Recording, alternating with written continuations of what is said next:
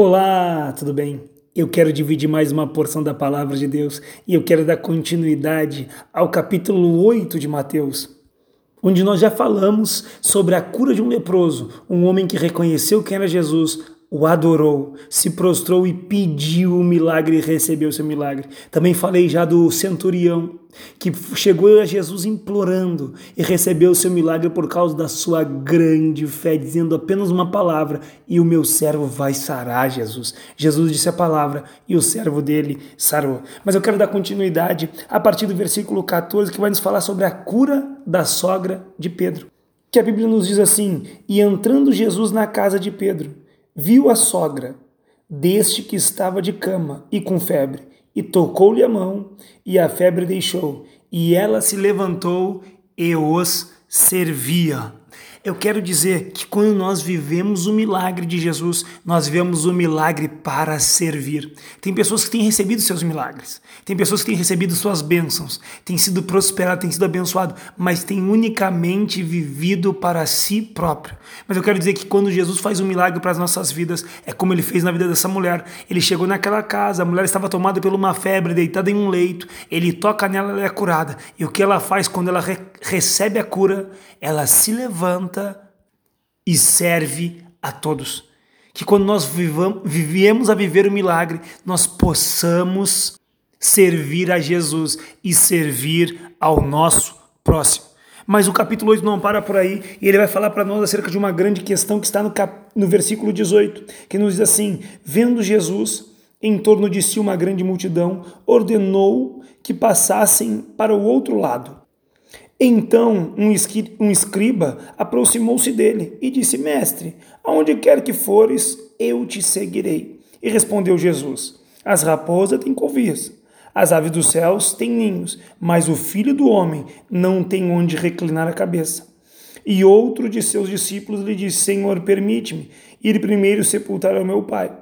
Jesus, porém, lhe disse: Segue-me e deixa os mortos sepultar os mortos certo momento nessa grande questão, se aproxima um homem próximo de Jesus e diz para ele: Olha, eu quero te servir e eu vou te seguir. E esse homem era um escriba, um dominador das escrituras, um conhecedor, era aquela pessoa que na verdade copilava a lei, escrevia a Bíblia novamente com a sua própria mão. E ele diz isso ousadamente: Jesus, eu vou te servir e vou te seguir. E Jesus diz para ele: Olha, deixa eu te contar primeiro uma coisa. Eu, apesar de ser o Messias, Nesse momento não tenho nem onde reclinar minha cabeça. Eu não tenho nada para te oferecer. Quem sabe aquele homem podia estar querendo prestígio. Quem sabe aquele homem podia estar seguindo Jesus querendo recompensa. Quem sabe aquele homem poderia estar seguindo Jesus por várias, vários motivos, menos seguir a Jesus pelos ideais do reino dos céus. Tanto que aparece um outro homem nessa história e diz: Olha, me permite então enterrar sepultar o meu pai. Jesus disse: Olha, deixe os mortos enterrar os mortos. Ele fala das aflições que uma pessoa vai passar, ou seja, em seguir a Jesus é uma situação difícil. Seguir a Jesus é uma situação que requer renúncia, que requer abandono das suas próprias vontades e que muitas vezes nós vamos abrir mão de muitas coisas. E não podemos arrumar desculpas para deixar de servir o reino, de servir a Jesus, de fazer a vontade dele. Essa é a grande questão.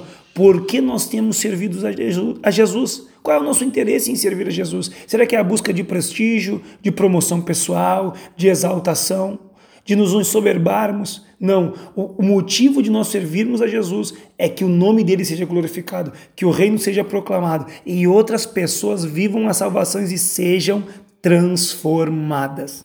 Mas não para por aí a história. Logo após essa situação, diz que os discípulos de Jesus entraram no barco e uma grande tempestade começou. E o mar se levanta, de sorte que o barco era como que varrido pelas águas. Mas Jesus estava dormindo. Jesus estava descansando. E os discípulos se aproximam dele e despertam e Senhor, salva-nos, porque nós vamos morrer, nós estamos perecendo. E Jesus olha para eles em meio àquela grande dificuldade, em meio àquela grande tempestade, em meio a um barco sendo varrido, quase naufragando. Jesus diz: Olha, homens de pequena fé. Ou seja, a nossa fé, ela não é provada nos momentos de bonança. A nossa fé, ela não é provada quando está tudo agradável, tudo sob controle. Não, a nossa fé é provada e aprovada quando está tudo fora de controle. E nós mesmo assim nos mantemos firmados na rocha inabalável que é Cristo. Foi isso que Cristo está dizendo para ele, porque humanamente realmente foge da lógica nós estarmos em paz no momento que o barco está quase afundando. Mas Jesus está dizendo: quando nós temos fé, nós precisamos nos manter firmados nele. E não importa a tempestade que seja, não importa o vendaval que seja, nós precisamos estar firmados em Cristo. E a Bíblia diz que Jesus repreendeu os ventos e o mar, e aí se fez grande bonança.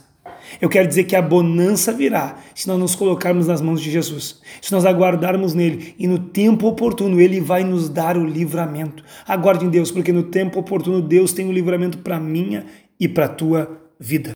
E o capítulo 8 vai encerrar falando sobre a libertação de dois homens possessos, dois endemoniados de Gadara. Diz que Jesus chega do outro lado da terra, onde é chamada Terra dos Gadarenos, ou a Terra de Gadara, e lá havia dois homens, e eles são possessos, e eles vivem no meio dos sepulcros, e eles são violentos, e esses homens, por onde eles estão, as outras pessoas não podiam nem passar pelo caminho de tão violentos que eles eram.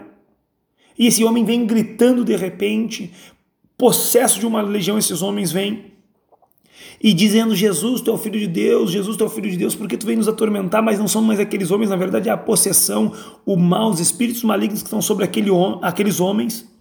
E Jesus, com uma palavra singela, repreende aqueles espíritos e aqueles homens são transformados. E aquela cidade fica perplexa, fica atônita com aquele acontecimento daqueles homens que antes perturbavam toda a cidade e agora eles estão em juízo e em paz. Eu quero dizer que onde Jesus vem, onde Jesus está, aquilo que está transtornado, aquilo que está perturbado, aquilo que está fora de controle, se nós entregarmos nossa vida para Jesus, entrará em ordem, porque Jesus não tem parte do poder, mas Jesus tem todo o poder para transformar a minha, para transformar a tua vida, para transformar a vida de quem ouve a sua palavra, guarda e a pratica. Guarde a palavra de Deus, coloque a fé em ação e viva o que Deus tem reservado para a tua vida. Nesse capítulo 8 nós aprendemos coisas maravilhosas, nós aprendemos de um leproso que nos ensina como adorar, como pedir, como viver a cura e como ser reinserido socialmente. Nesse mesmo capítulo, nós vemos um centurião, um homem que tem poder, que tem autoridade, implorar Jesus, se colocar diante dele com fé, reconhecer a autoridade de Jesus e viver um milagre, porque Jesus tem poder para intervir na minha e na tua vida. Jesus ele tem autoridade, ou seja, ele tem a capacidade de fazer o que for lhe obedecer. E ele tem o poder que ele agindo, quem é que vai poder impedir? Nós vemos que uma mulher que recebe uma cura no seu leito da sua casa vive a gratidão e serve a Jesus, essa é a sogra de Pedro. Nós vemos o desafio de seguir a Jesus, que muitas vezes vai ser desafiador. É como disse ali: olha, as raposas têm couvido, mas o filho do homem não tem nenhum onde reclinar sua cabeça. Ou seja, é uma situação difícil muitas vezes. Mas nós precisamos nos colocar nas mãos de Deus e confiar nele. A tempestade muitas vezes vai estar nos atordoando, vai querer nos causar medo. Mas nós precisamos clamar e vivermos as maravilhas. Muitas vezes a nossa vida pode estar perturbada, pode estar transtornada, mas eu quero dizer, Jesus pode dizer uma palavra, e como ele libertou aqueles gadarenos, ele pode mover a tua vida e por tudo que está em desordem, ordenadamente. Que Deus nos abençoe, nos guarde e nos livre de todo mal no nome e pelos méritos de Jesus. Amém.